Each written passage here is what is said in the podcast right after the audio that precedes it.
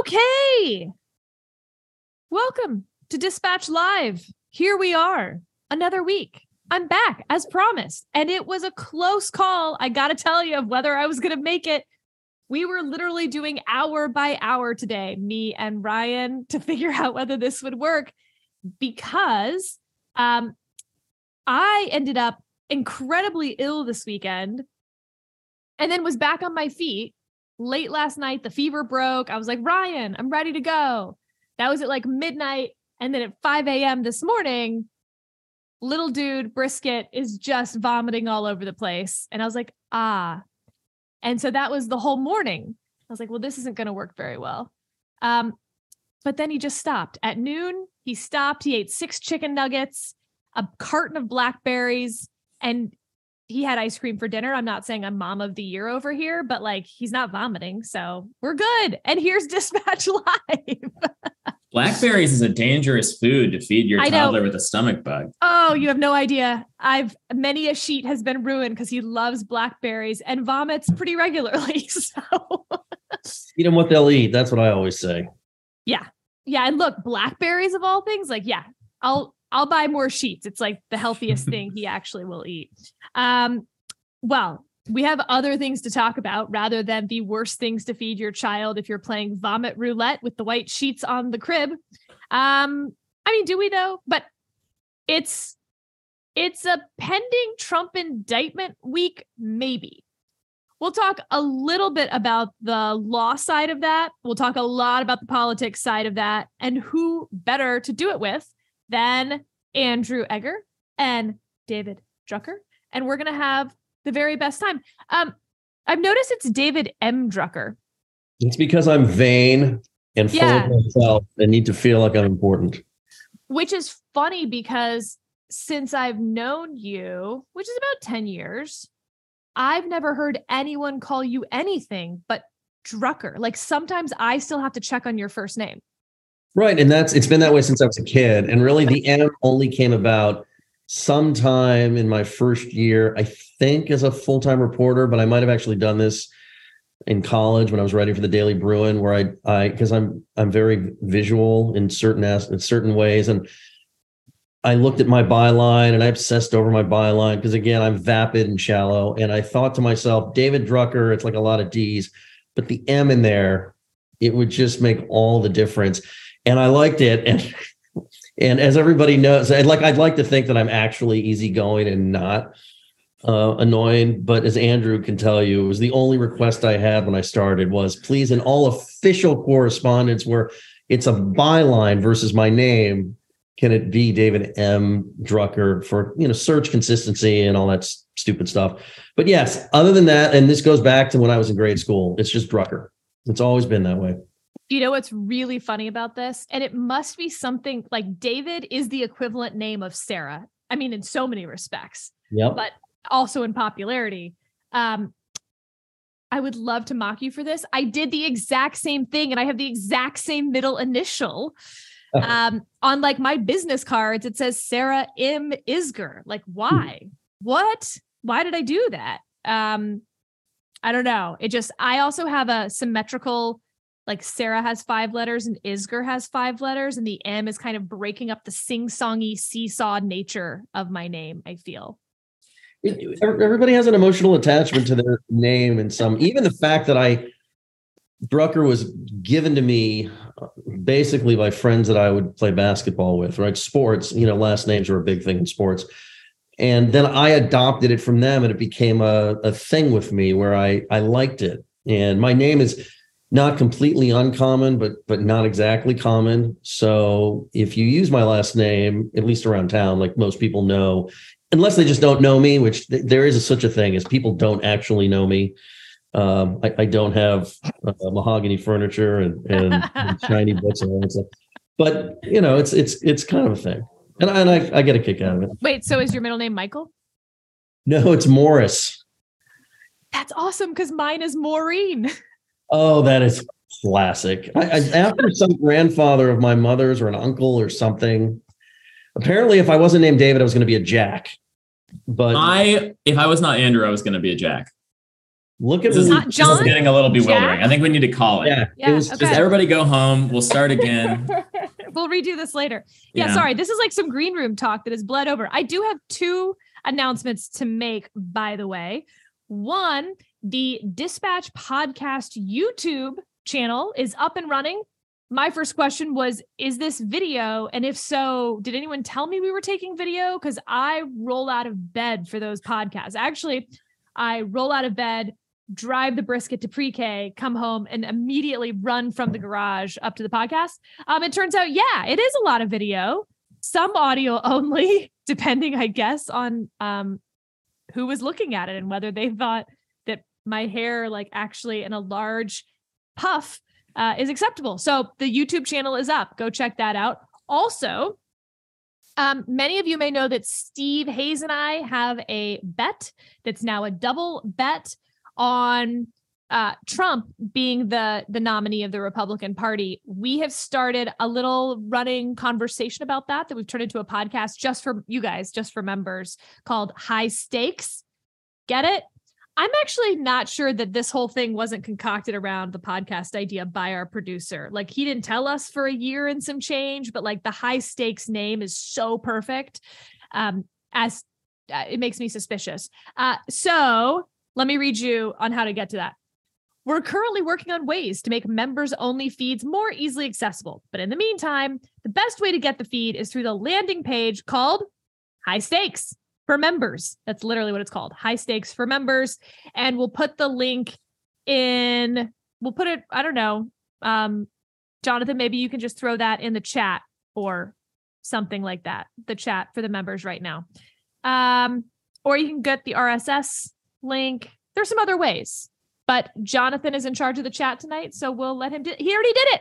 He already did it. Jonathan's all over it. Okay. Let's get to this. So there is no like there is not any actual reason to believe that Donald Trump is being indicted this week in terms of publicly available documents that would actually lead one to believe this. It's based on anonymous sources or Donald Trump saying so, or a whole bunch of us, like with our divining rods out in the yard, seeing where the indictment is. Um, Nevertheless, people seem to be coalescing around the idea that we are expecting news tomorrow. Um, okay. I'm curious. Uh, for me, at least, the politics follows the law here a little. Um, and I'll try to give my very briefest overview of the legal problems with the New York case. And in order to do that, I just want to do the brief overview of all the cases that are pending, the criminal cases pending um, against Donald Trump, investigations at least. One, sure. you have the Federal Department of Justice Special Counsel Jack Smith.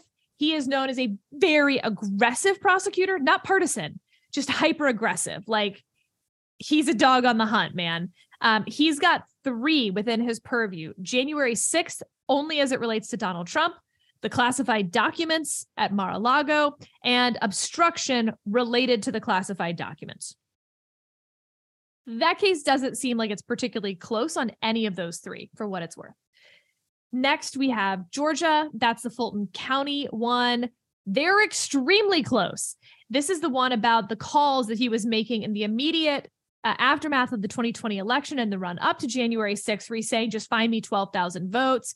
There is a not just like real overwhelming amount of evidence that that would be a violation of Georgia law.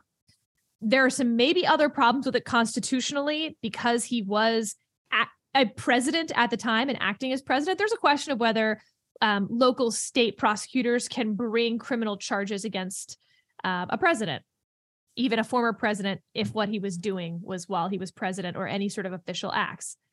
David and I have spent a lot of time on official acts today, so maybe we'll get into that later. But he'll tell you he's going to wave you off. He's going to like be winking at the camera, being like, "Don't ask her." Um, okay, and that brings us to New York. I'm sure many of you have read enough about this case, so I'm not going to get into super weeds. But if y'all want to ask questions about it, feel free. But the gist is this: there's a misdemeanor in New York State law about falsifying business records, and the argument would be that the payments, the hush payments that Donald Trump made to Stormy Daniels were uh, listed as legal expenses and that that was false. They weren't legal expenses. I don't even need to tell you, like, it, eh, probably, but that's not like a gimme, actually. The problem is it's a misdemeanor. And so the statute of limitations ran in 2018. Womp womp. And even if, and we'll get to this in a second, you toll the time that he was president, so 2017 to 2021, the statute of limitations still ran. There were two years in between when these payments were made and the uh, business records were made to now. So they need to turn this into a felony. How do you do that? There is a felony in New York falsifying business records in furtherance of another crime. In this case, it's going to be federal election law. Whoo boy, as they say, that's really messy. Can the state even use a federal law to tie into this state sort of double bounce felony? Don't know. Um, is this a violation of federal election law? The Department of Justice declined to prosecute. That's not great. By the way, so did this office a couple years ago. Um, third problem with it is n- there's no question that Donald Trump could not, for instance, have taken money from the campaign to pay off Stormy Daniels. Why? Because it's the same reason why you can't use campaign money to do your dry cleaning or to buy a fancy new suit. Remember, um, Sarah Palin got in trouble for buying pantyhose uh, because the expense exists regardless of the existence of the campaign. So if you can't use campaign money to pay for it, how can it be a campaign finance violation if you didn't use campaign money to pay for it and didn't, you know, uh, uh, list it on your FEC report? That's a big question and one that the Department of Justice already ran into, which gets us to bucket four problem. Uh, they did this case against John Edwards. There were six counts in that indictment. It went to trial. The jury hung on five of them, acquitted him on the sixth one. They dropped the case after that. Wop, wop. Uh, and last real problem oh, wait, there's a statute of limitations here too. It's five years. So these payments and the business records were falsified in 2016. It is now 2023. You're well outside the five years. The only argument is that because you cannot put a sitting president on trial, that it told the statute of limitations while he was president for those four years. We get into some uncharted territory, and you're in really just sort of legally um, theoretical grounds because we're about to have a big discussion over whether you can indict a sitting president. You just can't arrest or put him on trial because if they could have indicted him, then that statute of limitations isn't going to toll. Very messy. Those are the legal problems.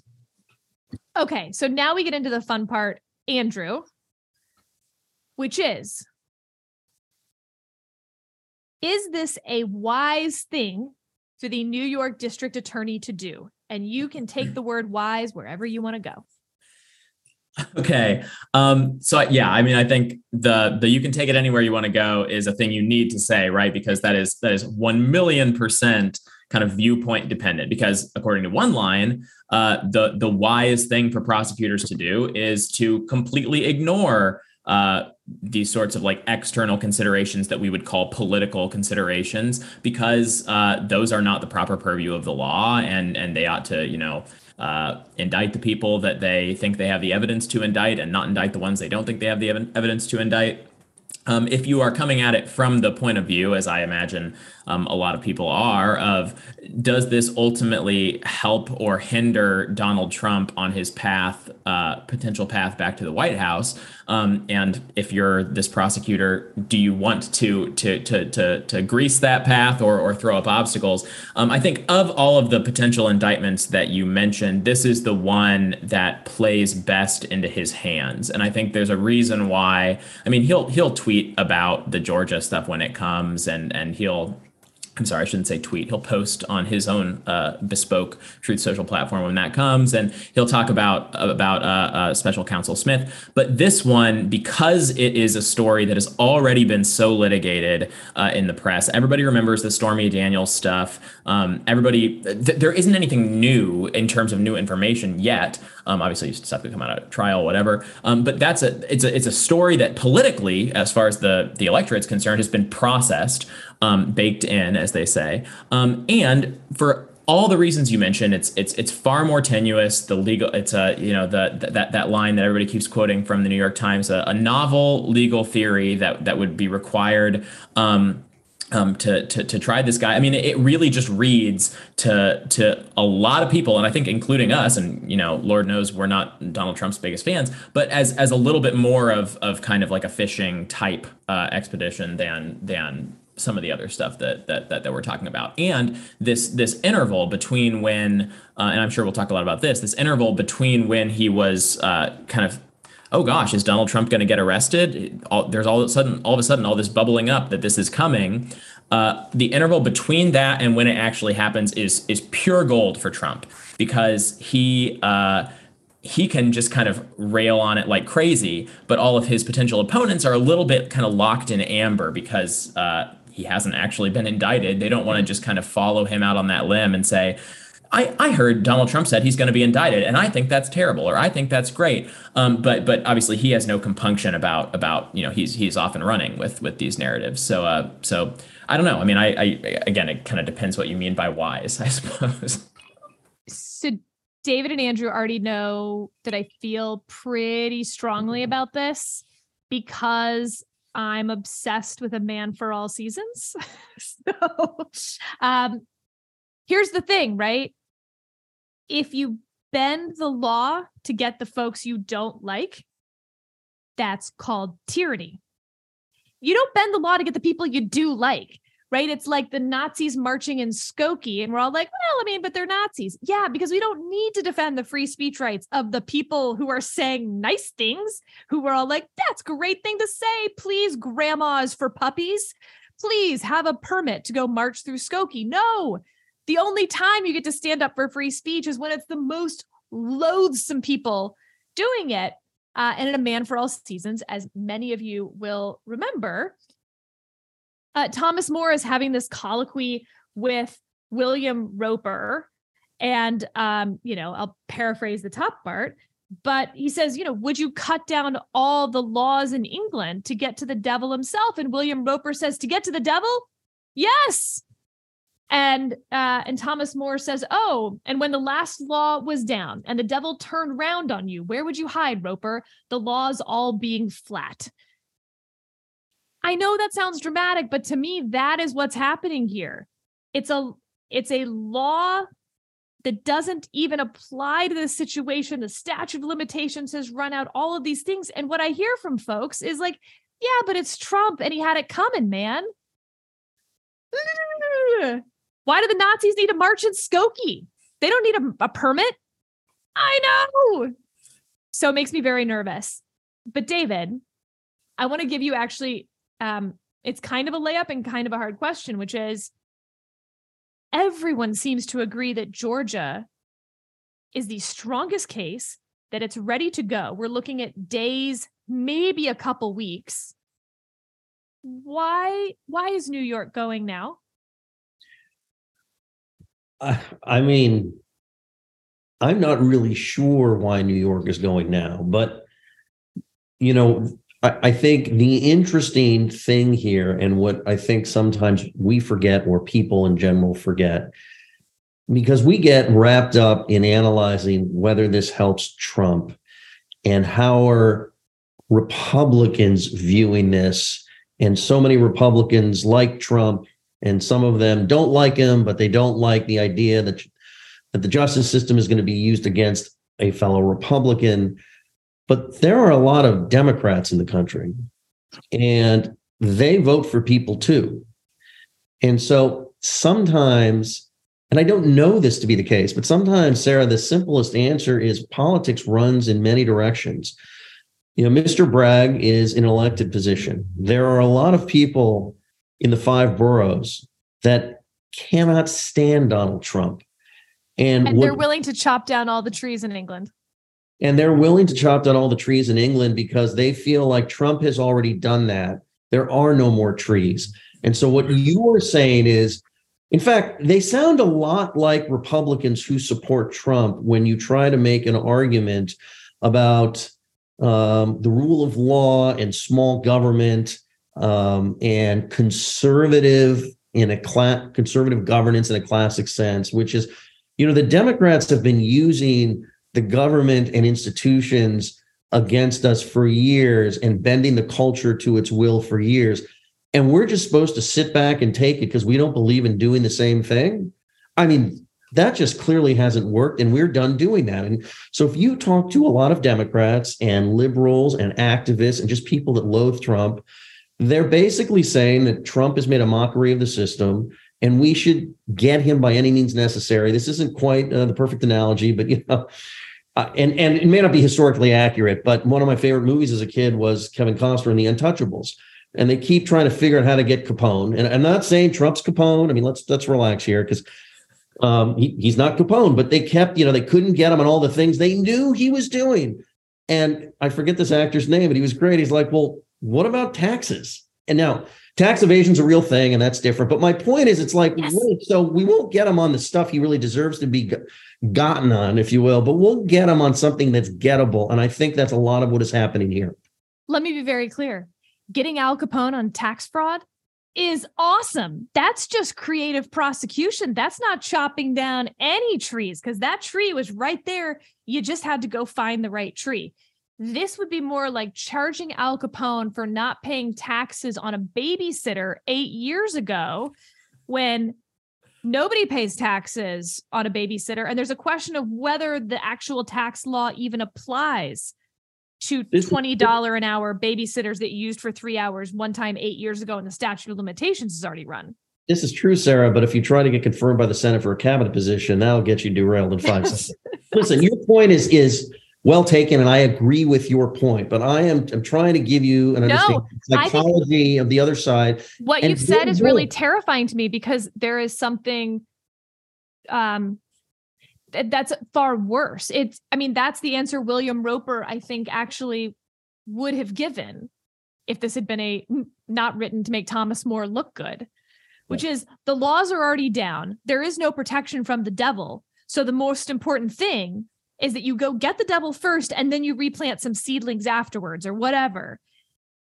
But as you pointed out, the the scary thing about that is it means the rule of law is already gone for both sides.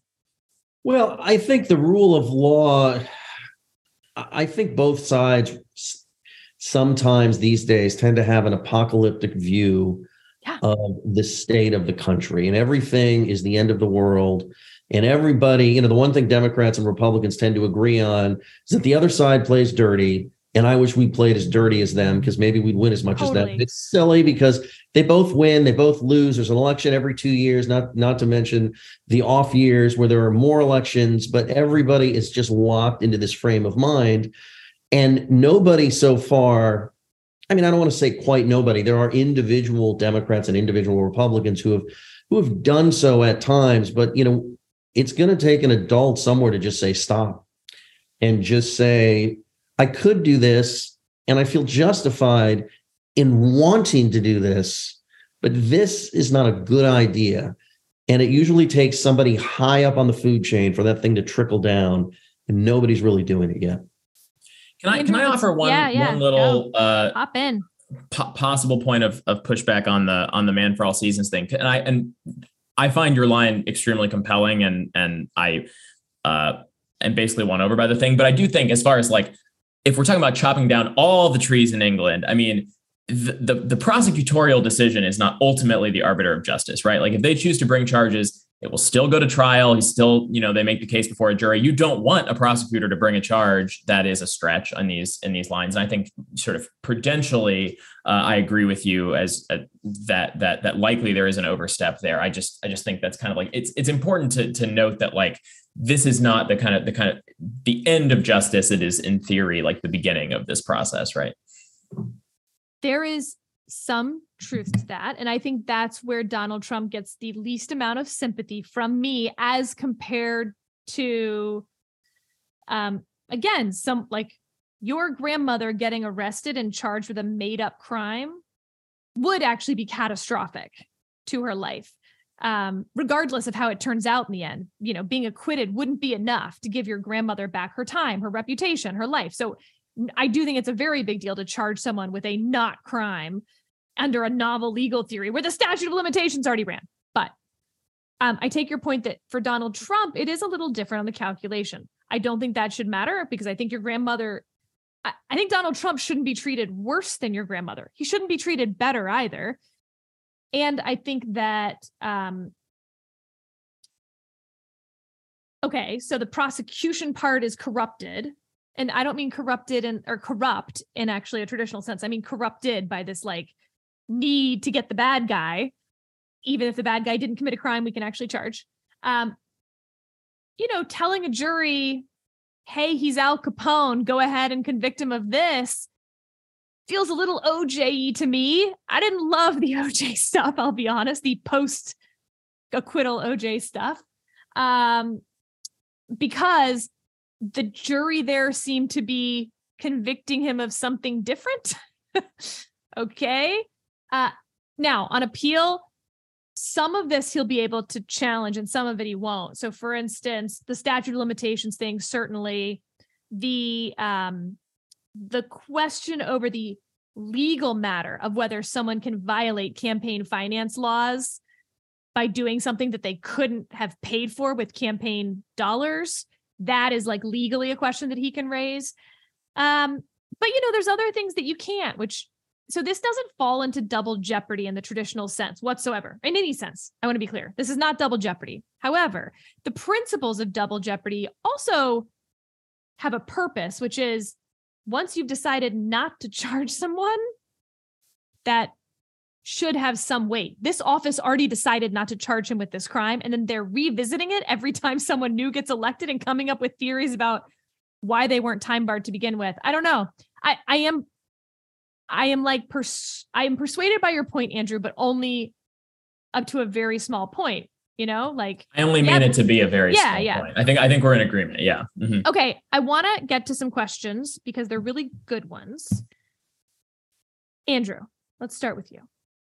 Um, and by the way, just worth noting, it's interesting because I believe that having more political accountability is good, right? This is my whole beef against the administrative state.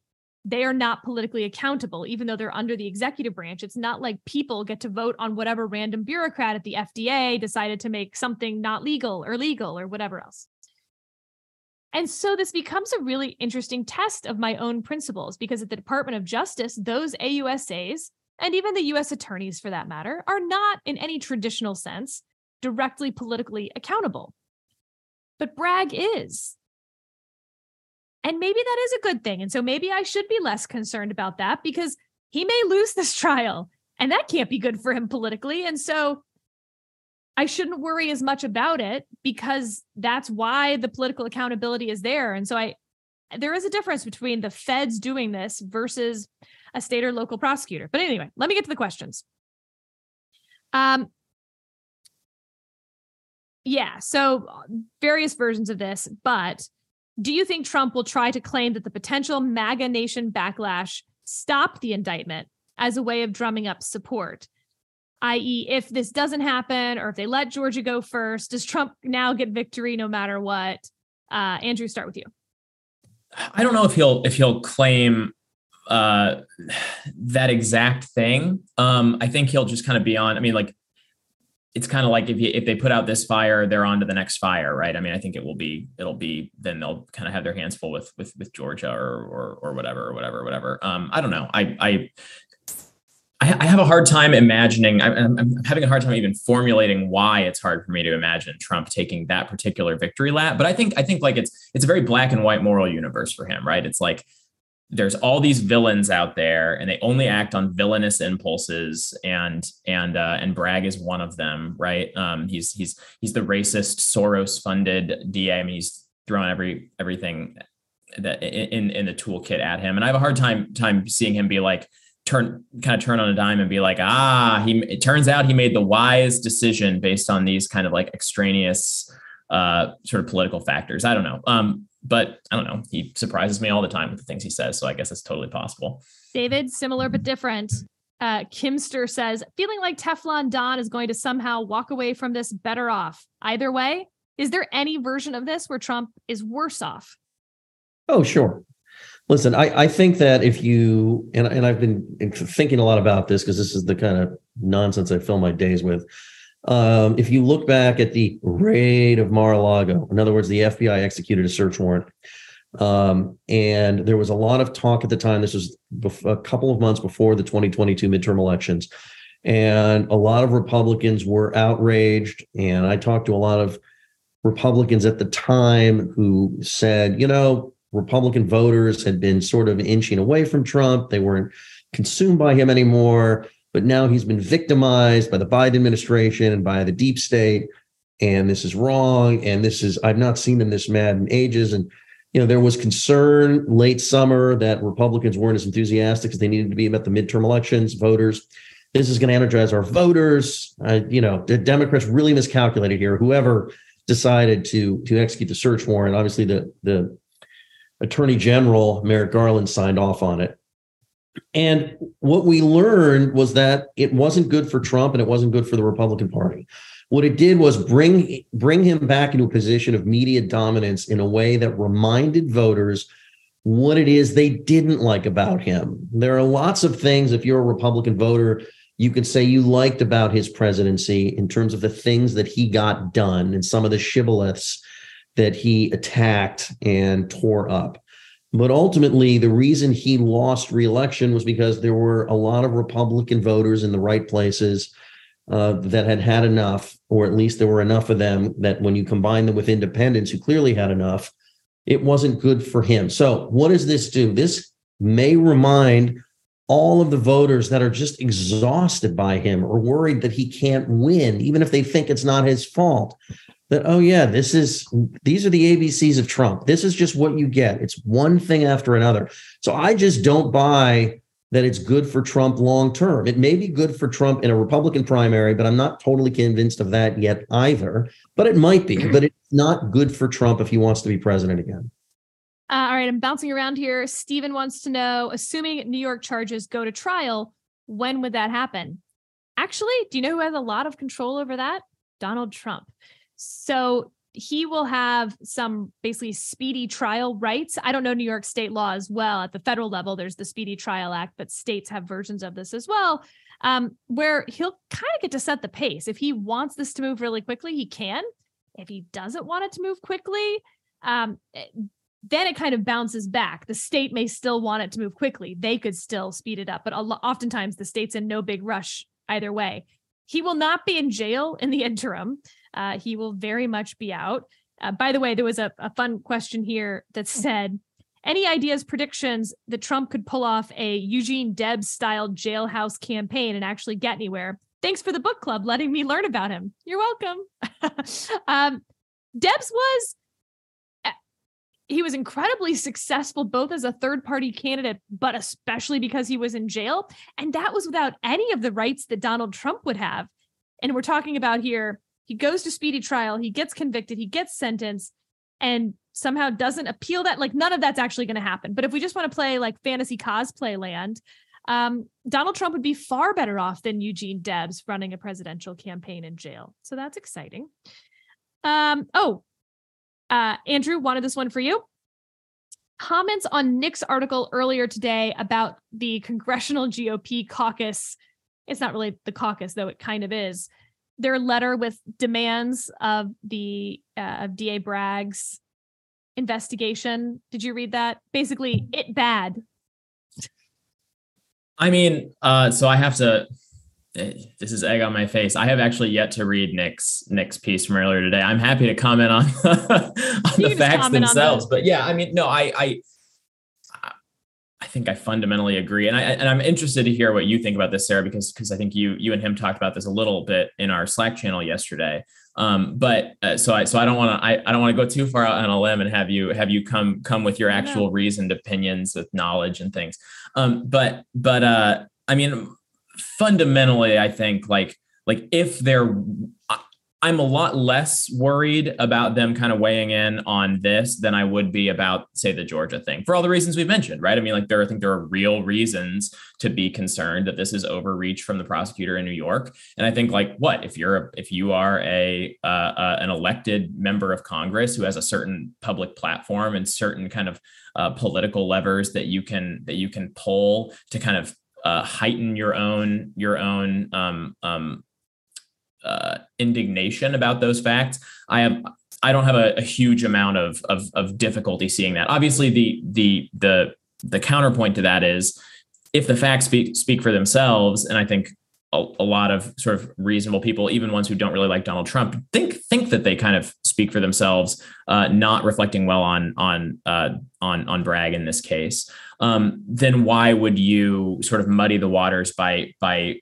uh, injecting that into such a obviously and nakedly political process as you know these c- congressional uh, televised hearings. So I I think strategically, I mean, you you you might be want, you might want to say to Kevin McCarthy and these Republicans like, hey, like let the let it go, like let the facts speak for themselves, tweet about it or whatever. But um, but you know, I don't know. Nobody's ever hired me to be a strategist, so I I, I do think I, I, am curious what you think. Uh, uh, same question right back at you. No, I mean, uh, you get to one of the funnest parts of politics, right? The individual incentives are not the same as the group. So the individual incentives for Bragg are not the same as the Democratic Party, who would much rather see the Georgia case go forward first. But that doesn't help Bragg's career at all. And yes, I take the point that, you know, someone asked, isn't this like him walking on a rake? Maybe. But again, he's become very famous in the last week. Nobody knew his name before that it sure would be great for him if if House Republicans dragged him. I mean, like he, yeah, nothing would make him more of a kind of icon than like being Democrats on TV have to doing defend those. him. Yeah. What do, what do, voters value um, highly these days? That you're willing to fight the man or the woman. I mean that you know that the the other side will come after you, and in the face of you know oblivion, you stood up and you did what was right, and also send me five dollars. Yeah. Um, so the point that I was making to Nick in our Slack channel uh, was a little different.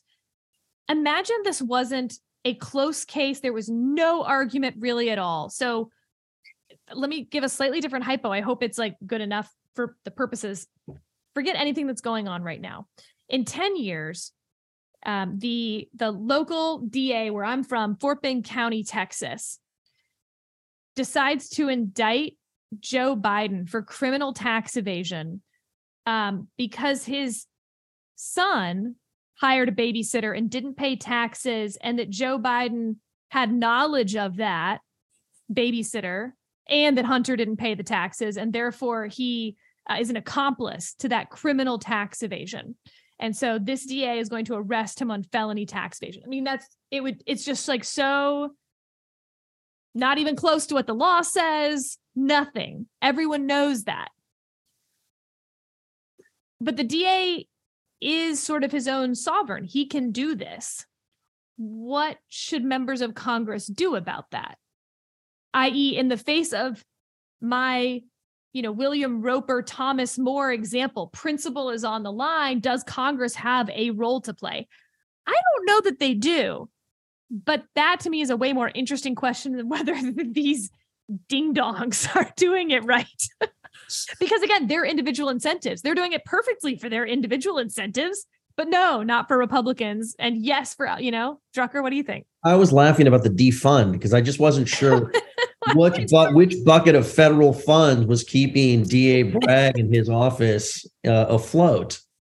I mean, look, like NYPD certainly gets federal funds.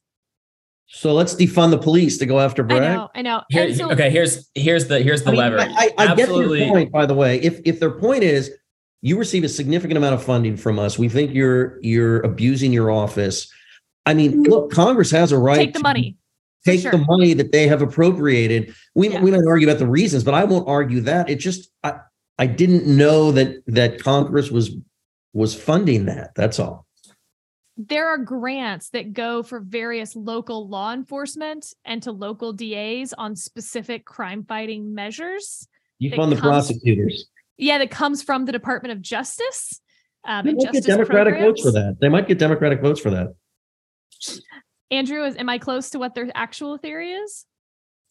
I'm sorry, whose actual theory? Like the Like, what's their defund theory? Because oh. the only thing I could think of was these local community grants for fighting crime. That, by the way, you can't de. So, unfortunately, or fortunately, however you want to think about it, Congress, the courts have held, can't withdraw grant funding based on viewpoint. That's like the simplest way I can put it.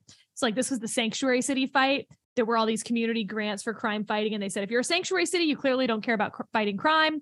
We're going to take away your grant money. And the courts were like, no, you can take away the grant money because you don't have money or because you don't want to do this grant anymore. That's totally discretionary, but you can't just say we're not giving it to that city because we don't like their policies. I think that the real break glass in case of emergency hardball move would be for the for the uh, uh, congressional Republicans to say, okay, actually we've changed our minds. We're really into the state and local tax deduction now, but we'll only put it back if you fired this particular guy.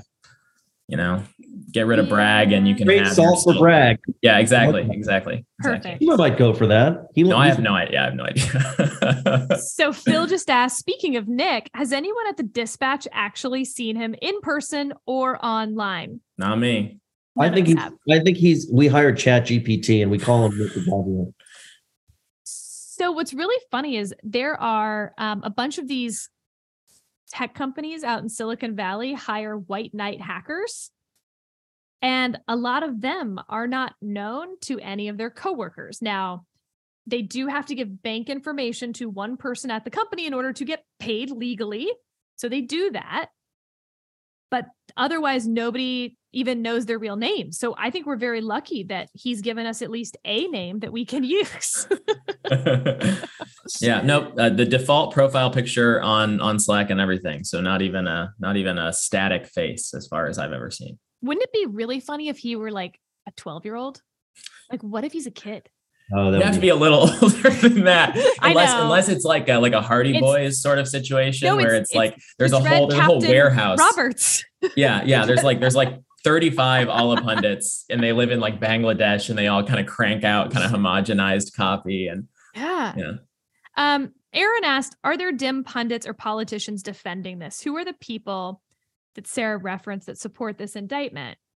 I mean, yeah, there are. It depresses me because I don't mind um I don't mind the people who want to argue on the merits that the statute of limitations hasn't run, that this is a real crime because that's what Michael Cohen pled to. Pleading guilty to a, novel legal theory so that you don't have to plead guilty to other stuff, though, is not persuasive to me that this actually is what it is. But there, there are merit-based arguments. The arguments that I have no tolerance for in principle is the we don't need to worry about it because it's Donald Trump and F him, right? He's a bad dude. Ugh. That those um those people scare me. They tend not to be lawyers, and so I'm I'm more okay with that because lawyers saying that would like really bother me. Uh okay, other good ones here. Why Drucker? Yes. Why first of all, do you think it's Ron DeSantis or Ron DeSantis? Well, um, a little preview for uh, the viewers. I'm in Tallahassee as we speak, Mhm. spending a couple of days here, and I've been calling him DeSantis all day, and nobody has corrected me. So until I hear otherwise, it's Ron DeSantis. Wait, no, no, no, no. Total logic failure. Now, tomorrow, you have to start calling him Ron DeSantis and see if anyone corrects you because maybe they just don't correct people. This is actually a good idea, and I might, Yeah. or maybe it'll be a part of my questioning. Like, is it DeSantis? Is it DeSantis? What is politically more advantageous to be DeSantis or DeSantis? I, always actually, I'm not even sure. Is I guess is it an Italian name? Is that what I read somewhere? that's what I've read. I have no actual I wasn't. I wasn't sure. You know, the initials he goes by. And This isn't just I found a, a Tallahassee thing, but like you know, you know how we abbreviate everything, right? Like DJT and even like Mitt Romney. I think for his staff would be WMR, right? Willard Mitt Romney, right? So these these things happen all the time. Um, but he's just known as RDS. And I don't know if if his middle name starts with a D, but I I think it's just I think it's- that name. yes, I agree. I absolutely think that's what it is. Um, okay. Eustace, by the way, and I love the name Eustace, I have to tell you.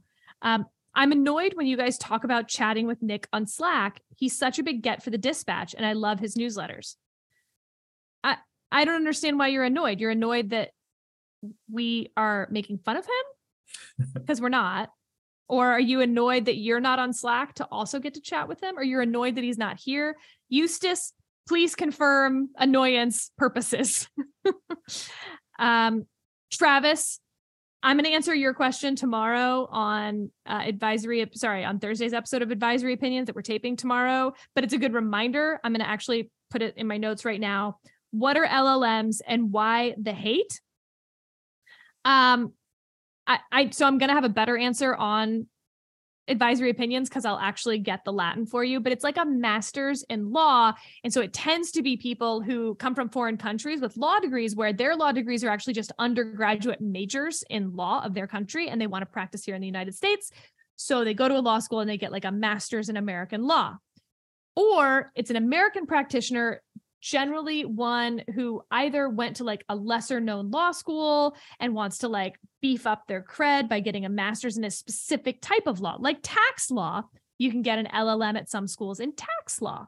Um, or sometimes someone really wants to just be a specialist in some type of law. So they go and get an LLM. Why do we make fun of them? I don't know. Why does anyone make fun of anyone, right? Like there are stereotypes that are generally unfair. Um, but there they are. I'm not I'm not even going to discuss the stereotypes because then I just sound mean. No, I'm not going to do it. And also, Jonathan, producer Jonathan, do not guess what Eustace meant. He's sending me notes on what he thinks Eustace meant. No, I want to know what Eustace meant. Um, from Eustace. Okay. Eustace has replied. He's jealous. He says he's jealous that we. I'm, Oh, I'm jealous of us. Oh. It- it's so it's so fun when we hire these people and suddenly they're just around all the time. Like it's so cool. Like it's a really it's a fun We thing. need to throw. By the way, we need to call an all staff meeting in person for the sole purpose see. of seeing and tell Nick like we have to tell everybody like secretly this isn't true. We're just doing this to get Nick in person. You must show up. It's a condition of your employment in person just to see, just so we know that it's him. He wouldn't show up. There's no way he's going to show up. No. Um. All right. We've had some other good ones. Uh, since you're down there, Drucker, uh, has Florida has the Florida legislature moved towards passing something that will let RDS run without resigning as governor? They are moving toward it and they will do it. And by the way, I was talking to somebody today, so I finally figured out what this was about. He does not need the law to run for president. But under current law, as one source told me today, if he were to win the nomination, becoming the official nominee, which wouldn't happen until the convention, but once he was the official nominee of the party, he would have to resign um, as governor. And so by passing this resign to run, it enables him to serve as governor, even as he's the Republican nominee. And of course, you know, if he's the Republican nominee and doesn't win the general election, he'd still want to be governor. Um, and he'd probably help him to be governor while he was the nominee, because there are things he could do that could further his campaign politically. So, so they are going to do that most likely in this special session. Um, and I don't know the date yet, but it's going to happen. Andrew, do you have any theory on why Ron DeSantis picked Piers Morgan to do an interview to throw a few jabs, as Eric put it? Does he have a previous connection with Morgan or was it just timing? Why Piers Morgan? Dare So- you guess? one big platform but two i'll shamelessly steal the answer that that that david suggested earlier which is donald trump pays attention to piers morgan i mean i think i think that is not insignificant right he's not he's not like a longtime bosom friend of ron desantis's or anything like that um he's he's a guy who who has a trump connection and that and that it is kind of maximally positioned to kind of needle the donald um the piers morgan interview was very interesting because yeah, um, it was notable that DeSantis kind of took some some shots in Trump's direction, but it wasn't anything completely new. I mean, like like a lot of these lines were kind of like like uh, they existed in kind of passive form in his book as like kind of coded attacks, and you kind of see them coming. And this was kind of the first time he actually applied them. And it's like, yes, I'm talking about Donald Trump. But it was funny to read the the the the, the Piers column because it was basically like RDS would say something like relatively anodyne with like a little bit of a barb toward Trump. And then Piers would be like, can you believe he just said that thing about Donald Trump? So it's like, I'll be interested to see. I mean, obviously, like Trump's been jonesing for this fight forever. He's not going to be like, okay, well, come on, Piers overplayed it. Um, it's out there now. They're fighting now, so that, that's the way it's going to be. But I just thought I thought that was a funny, weird little uh, uh, facet of the article. All right, question from Jason to me. Sarah outlined two different theories of the New York DA. Uh, sorry, uh, theories New York DA is attempting. Have either of these theories been tested? One, freezing the statute of limitations and two, uh, a Fed crime to charge a state crime. So, one, freezing the statute of limitations. If you actually mean what you only wrote, then yeah, all the time. You can toll statute of limitations for all sorts of things. Um, for instance, fraud. You know, if you concealed the fact that there was a crime, oftentimes the statute of limitations only starts when there was some ability to uncover the crime itself because you don't want to reward fraud. Uh, if you're asking specifically tolling the statute of limitations because someone's president, no, we have not tried that. And once again, thank you, Donald Trump, for letting us really kick the tires on some of this Constitution stuff. That's always a good idea. Uh, and then your second one, using a federal crime to charge a state crime. Um, again, if you mean uh, simply a state prosecutor being able to like charge a federal crime, no, you definitely can't do that. But if you mean this like weird system that New York has where you're charging a state crime, it is still New York state falsifying business records. That is the crime. It's actually aggravated falsifying business records. But in order to prove it, one of the elements of that crime is there is this second crime. Whether that can be a federal crime, I am not aware of that ever being tested, but I really mean I'm not aware. I don't mean I don't think it's ever been tested. I mean, I'm not an expert on New York law. Uh, speaking of that, Andrew, we haven't talked about extradition yet. Let's do some extradition. Why don't you lay out why everyone's talking about extradition in the last 48 hours and feel free to to dangle your toes in the waters of why I find it so funny. So th- no, this is this is unironically like perhaps um, um, it's basically the funniest thing about about this whole news cycle because it is, of course, already getting filtered into like how it's affecting the primary. We've been talking about all that, but it's also getting factored into this online fight between Trump people and DeSantis people that has been going on for a lot longer than DeSantis himself has been going after Trump, right? I mean, like you have you have these kind of influencers in right wing media lining up on both sides um, to to kind of be like Trump's the the only true uh, uh, uh, guy for us. No, it's DeSantis, whatever. Um, but so so when news of this potential indictment breaks. Um, obviously, a huge spotlight swivels over to DeSantis to see what he's going to say about the whole thing. And one thing that a lot of pro Trump uh, uh, uh,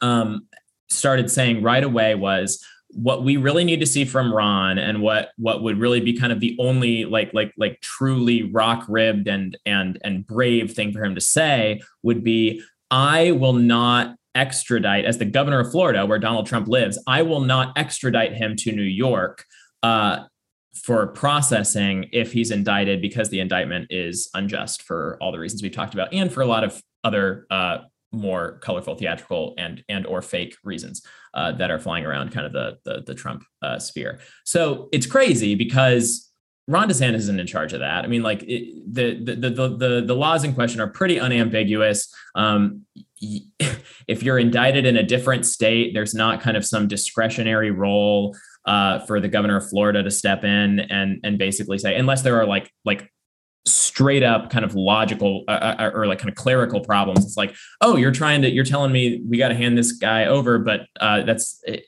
it's some other guy on this warrant, like like some other like some other name is here. This isn't the person you're talking about. Like Ron DeSantis could come in and be like, actually, no, this was some other Donald Trump. Um, but there's no, there's nothing, there's nothing discretionary here, and and and DeSantis himself essentially uh, I mean, he didn't get into the weeds of that, but he basically said, "I have nothing to do with that." Yesterday, um, and and and you know, I, I'm I'm not dealing with that. I'm dealing with you know all the stuff that's going on in my legislative session, and obviously, of course, like that's becoming a, a, thing that a lot of Trump supporters online are hitting him over. That that you know, ah, he, he's he's already failed the test, and we don't even have the indictment yet. So it's like it's this it's this very kind of weird little sideshow thing, but it just kind of shows that this this fight has already been ginned up, and and we're going to see so many so many different kinds of examples of this just like these weird little little crevices that like from the outside are just like bizarre like like the, the idea that that that DeSantis would be taking political flack for that is kind of crazy except in this moral moral kind of uh, universe where it's like Trump versus DeSantis and it's zero sum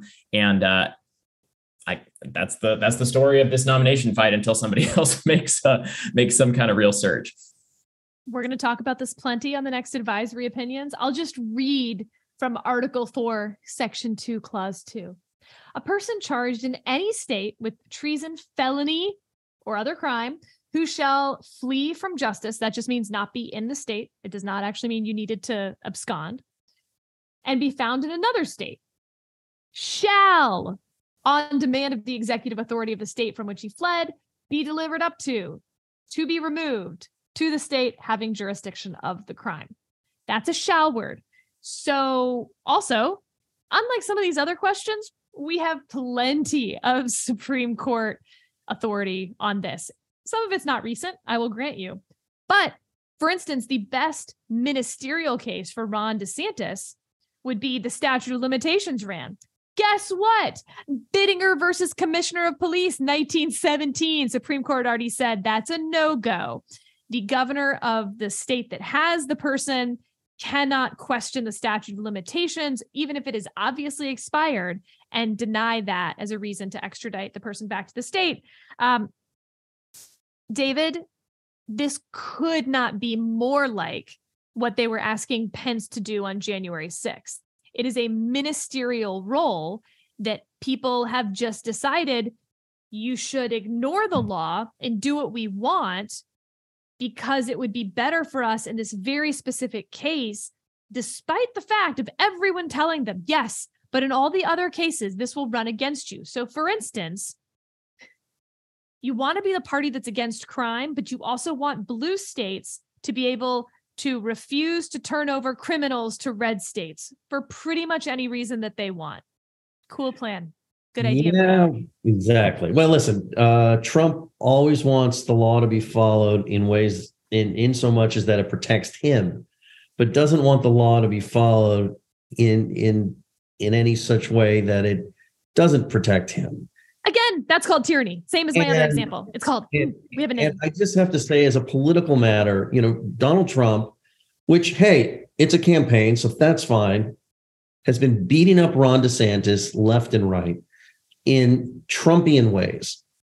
And if DeSantis had actually come to Trump's rescue here and said, you know, I don't know what the law is, or I do know because you know I went to Harvard Law, but I I I'm not going to stand for this.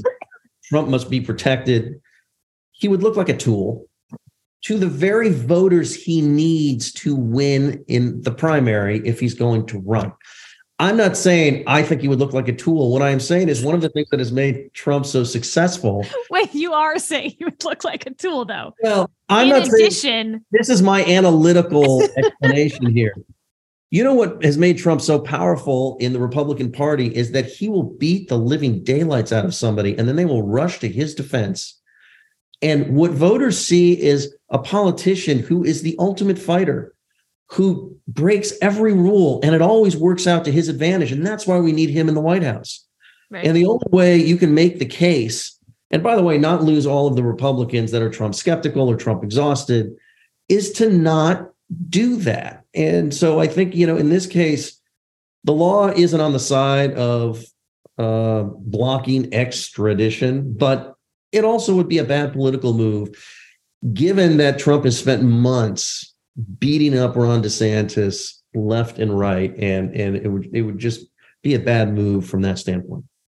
I, I should have said this very early on in this conversation. It's all extremely hypothetical because Trump's lawyer has essentially said if he's tried, he's just going to go to New York and be processed like normally. He's not going to like indicted. throw himself Yeah. on Ron DeSantis's doorstep. Like, please don't send me Ron. You know, like so. So it's it's very much like this this bizarre kind of like influencer wrinkle. I just don't want to give people the impression that Trump is like leaning on DeSantis to do this because as far as we know, he has not done that publicly. or holding up in his home somewhere, building barricades and hoping Jean Valjean, uh, you know, comes across.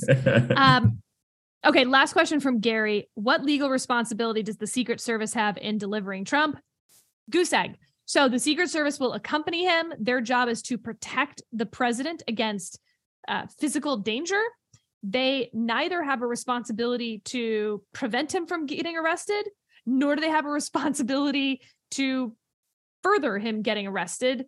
They're literally just there um, as as bodyguards. And again, you want it that way. I know that may frustrate people on either side, but the Secret Service has an important role to play to keep people safe. And if those people believe that they have any other job or motivation, it undermines their ability to keep them safe. There's this great thing in um, in the West Wing. I know, our best legal source ever. But right where the president's telling them to like tell him what his daughter said, and they're like, "Sir, we can't do that because then she'll try to do stuff behind our back, and then we can't protect her."